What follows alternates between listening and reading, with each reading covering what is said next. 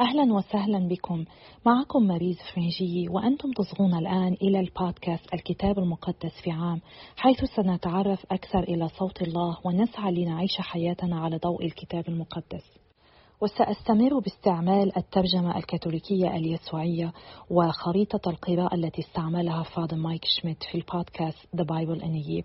ويمكنكم الحصول على معلومات أكثر عن كل هذه الأمور مثل ال social media pages الإنستغرام والفيسبوك والواتساب لهذه البودكاست الكتاب المقدس في عام.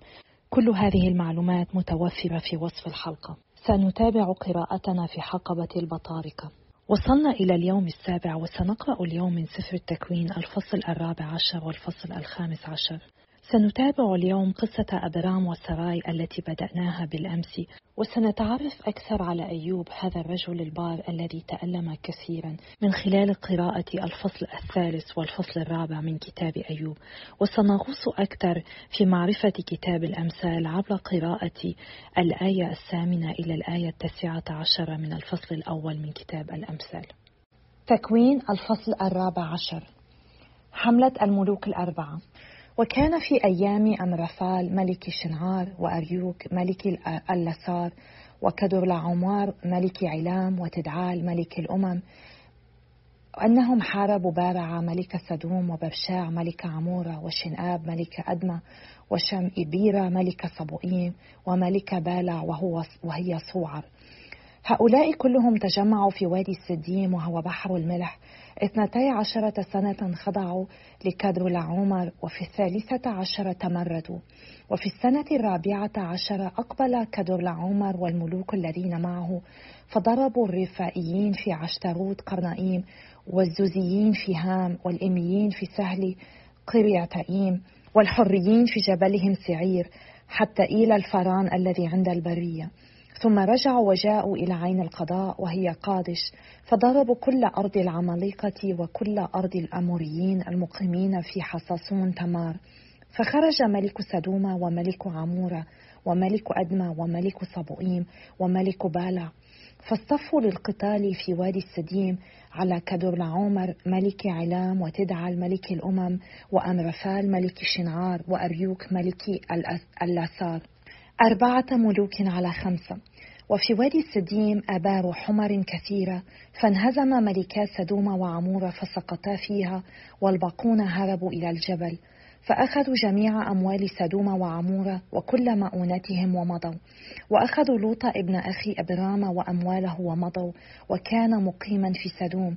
فجاء من أفلة وأخبر أبرام العبراني وهو مقيم عند بلوط ممر الأموري أخي أشكول وعانر وهم حلفاء أبرام. فلما سمع أبرام أن ابن أخاه قد أسر جند رجاله المدربين المولودين في بيته وعددهم ثلاثمائة وثمانية عشر وجد في إثرهم حتى دان وتفرق عليهم ليلا هو ورجاله فضربهم وتعقبهم حتى حوبة التي في شمال دمشق. فاسترجع جميع الأموال واسترد لوطا أخاه وأمواله والنساء والقوم. ملك صادق. وعند رجوع أبرام بعد أن كسر كدول عمر والملوك الذين معه خرج ملك سدوم لملاقاته إلى وادي شوى وهو وادي الملك. وأخرج ملك صادق ملك شليم خبزا وخمرا لأنه كان كاهنا لله العلي وبارك أبرام وقال على أبرام بركة الله العلي خالق السماوات والأرض وتبارك الله العلي الذي أسلم أعداءك إلى يديك. وأعطاه أبرام العشر من كل شيء وقال ملك سدوم لأبرام أعطني النفوس والأموال خذها لك. فقال أبرام لملك سدوم رفعت يدي إلى الرب الإله العلي خالق السماوات والأرض.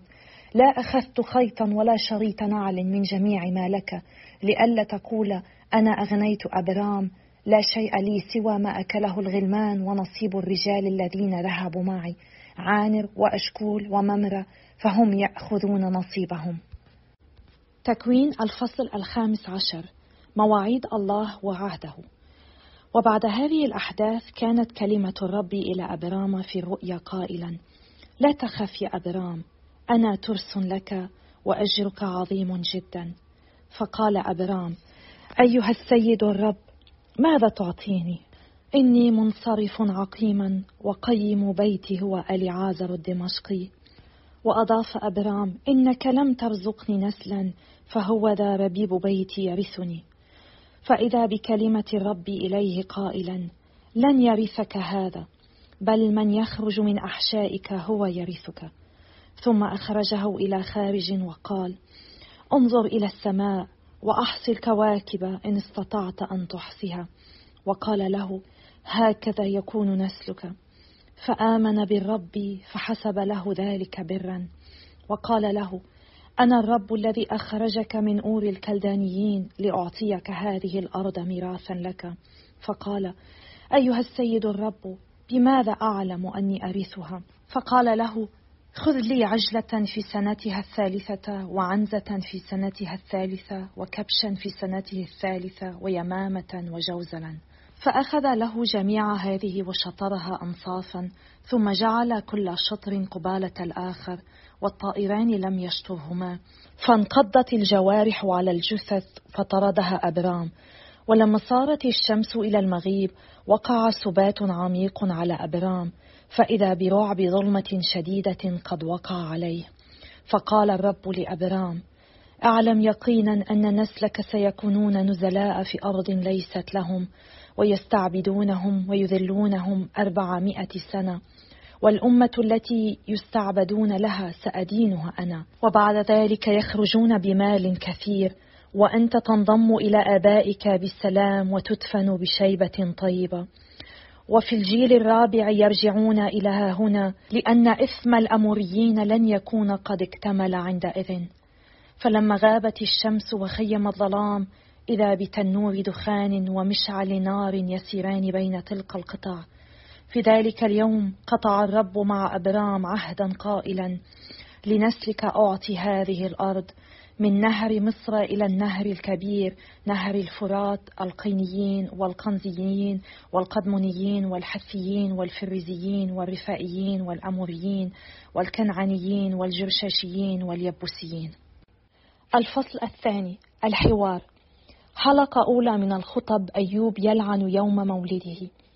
بعد ذلك فتح أيوب فمه ولعن يومه وتكلم أيوب وقال لا كان نهار ولدت فيه ولا ليل قال قد حبل برجل ليكن ذلك النهار ظلاما ولا رعاه الله من فوق ولا أشرق عليه نور.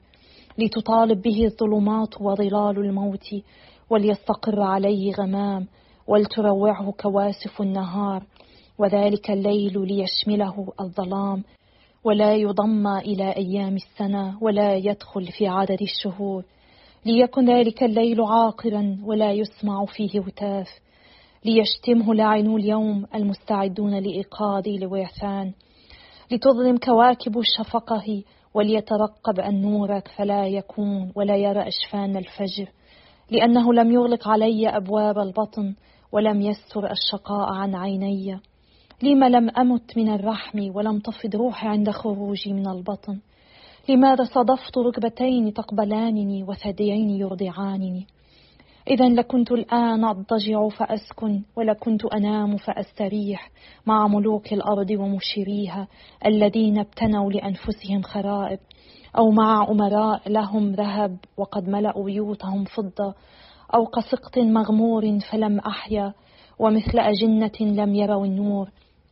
هناك يكف الأشرار عن الاضطراب وهناك يستريح منهكو القوى. هناك الأسر جميعا في قرار ولا يسمعون صياح المسخر. هناك الصغير والكبير والعبد معتقا من مولاه. لما يعطى للشقي نور وحياة لذوي النفوس المرة. المتوقعين للموت فلا يكون. الباحثين عنه أكثر منهم من الدفائن الذين يفرحون حتى الابتهاج ويسرون إذا وجدوا قبرا. لما يعطى رجل حجب طريقه وسيج الله من حوله فإن التنهد طعام لي وزئيري ينصب كالمياه لأن ما كنت أخشاه قد أتاني وما فزعت منه قد جاء إليّ. فلا طمأنينة لي ولا قرار ولا راحة وقد داهمني الاضطراب. الفصل الرابع الاتكال على الله. فأجاب أليفاز التيماني وقال إن ألقينا إليك كلمة فهل يشق عليك؟ ولكن من يستطيع أن يحبس أقواله؟ إنك قد أدبت كثيرين وشددت أيديا مسترخية. وأنهضت أقوالك العاثرين وثبت الركب المرتعشة أما الآن فنزلت بك البلوى فونيت مستك فذعرت. أليست تقواك هي معتمدك؟ وكمال طرقك هو رجاءك؟ أذكر هل هلك أحد وهو بريء؟ وأين دمر أهل الاستقامة بل رأيت أن الذين يحرثون الإثم ويزرعون المشقة هم يحصدونهما. نفخة الله تهلكهم وريح غضبه تفنيهم. زئير الأسد وصوت النمر وأنياب الأشبال حطمت. يهلك الليث لعدم الفريسة وصغار اللبوءة تتبدد. لقد أسر إلي بكلمة فأحست أذني منها همسا. في كوابيس رؤى الليل عند وقوع السبات على الأنام أخذني الرعب والرعد فأرجفا عظامي كلها.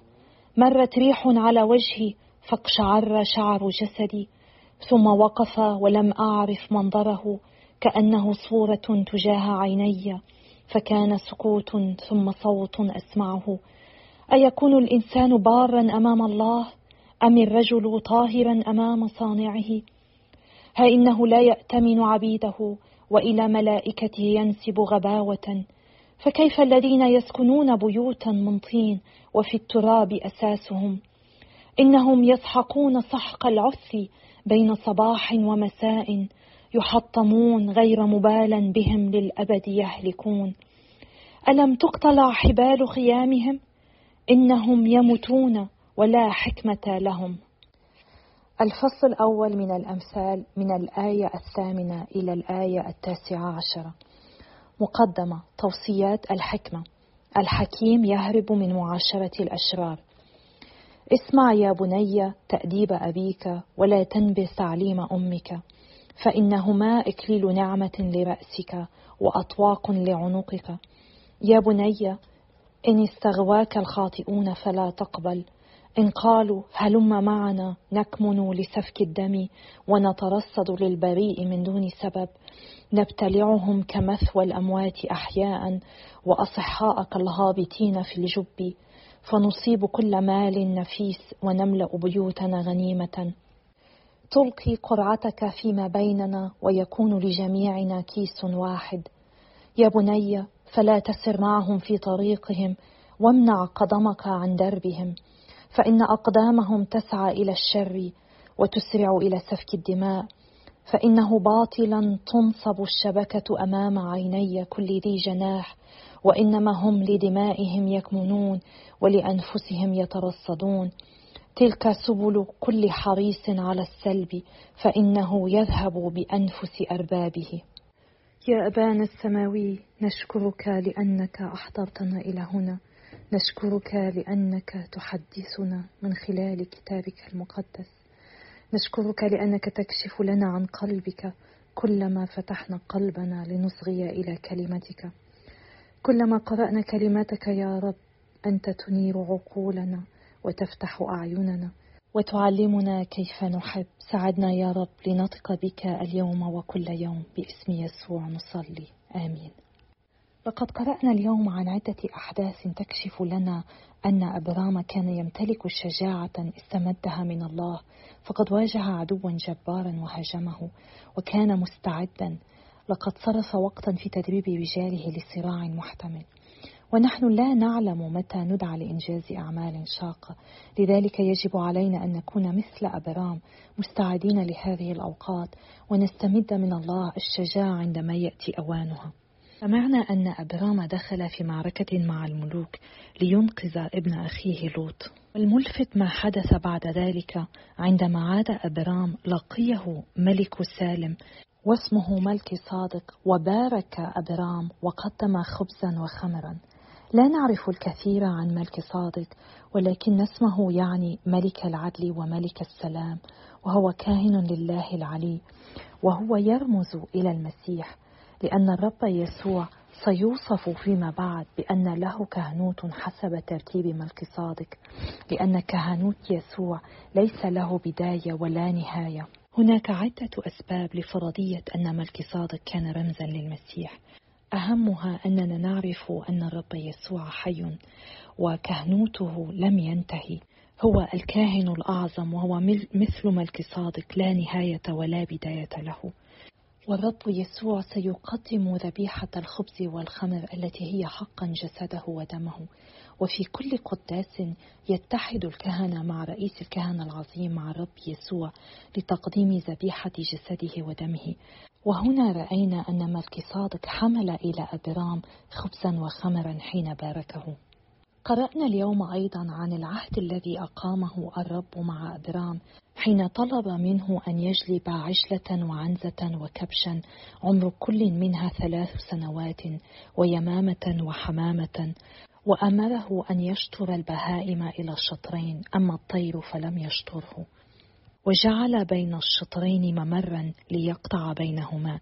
هذه كانت الطريقة المعتادة في العهد القديم لكي يقوم شخص بصياغة ميثاق. ويسير الشخص بين الشطرين بين الدماء والأمعاء التي موجودة وكأنه يقول إذا ما كنت أمينا لهذا العهد فليصر بي كما صار بهذه الحيوانات.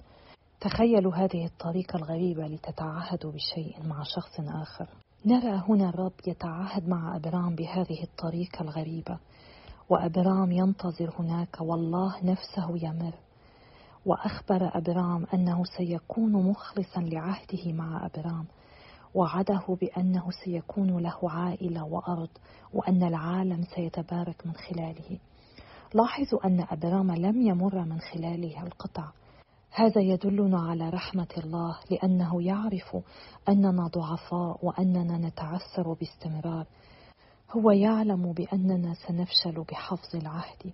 وقد قبل أن يأخذ ذلك على نفسه بشخص الرب يسوع الذي جاء ليحمل جراحنا وخطايانا. ما أعظم رحمتك ومحبتك يا رب ليتمجد اسمك دائما. في كتاب أيوب لاحظنا التغيير في الأمس كان أيوب مصرا على الثقة بالرب وتمجيده رغم كل شيء. وها هو اليوم يتمنى لو أنه لم يولد. وها إننا نسمع اليوم أحد أصدقائه بعد أن قضوا معه سبعة أيام وسبعة ليال يتكلم. أليفاز الذي حاول أن يفهم أيوب أن الله غير أمين وأن الله غير عادل وأن كل الآلام هي نتيجة الخطيئة. نحن نعلم أن هذا غير صحيح لأن الألم يمكن أن يكون نتيجة الخطيئة ولكن ليس كل ألم نتيجة الخطيئة الألم موجود لأننا نعيش في عالم ضعيف عالم منكسر. وسنكتشف فيما بعد لماذا سمح الله للشرير بأن يمد يده ويضرب أيوب. الأمر الذي ليس فقط غير عادل إنما يبدو قاسيا من الرب. لكن الله ليس ظالما أبدا. هو يحبنا دائما أبدا. حتى عندما نخطئ حتى عندما نرفضه حتى في خضم المعاناة حتى عندما لا نفهم إرادته. هو يحبنا وهو أمين لنا. تذكر جيدا أن الرب يحبك وأن الرب يحب أيوب. الكتاب المقدس هو رسائل حب الله لك لك لكل واحد منكم. لذلك نحن نعلنها في أذنكم. لذلك نريدكم أن تعرفوا أنكم يمكنكم الانضمام إلينا كل يوم ونحن نتابع مسيرتنا مع الكتاب المقدس. يا لها من عطية ثمينة أن تعرف أن الله يحبك وأن الله يتحدث معك حتى عندما لا تفهم ماذا يقول حتى عندما تكون متحيرا أو منكسرا أو متألما. الله يحبك والله يتحدث معك. الله يحبك كثيرا ويريدك أن تتعرف عليه وتبني علاقة شخصية معه. تأمل اليوم بعلاقتك مع الرب. هل هي علاقة سطحية؟ هل هي علاقة شخصية؟ هل هي مبنية على حب وثقة أو على خوف؟ وهل تريد أن تتعمق في هذه العلاقة مع الله؟ أملي بأن هذه المسيرة مع الكتاب المقدس في عام تكون فرصة لنا لنتعمق أكثر ونتعرف أكثر على الله الذي يحبنا حبا لا حدود له. دعونا نشارك هذه التسجيلات مع غيرنا لكي يعرفوا عمق حب الله لنا وليبارك الرب كل جهودنا.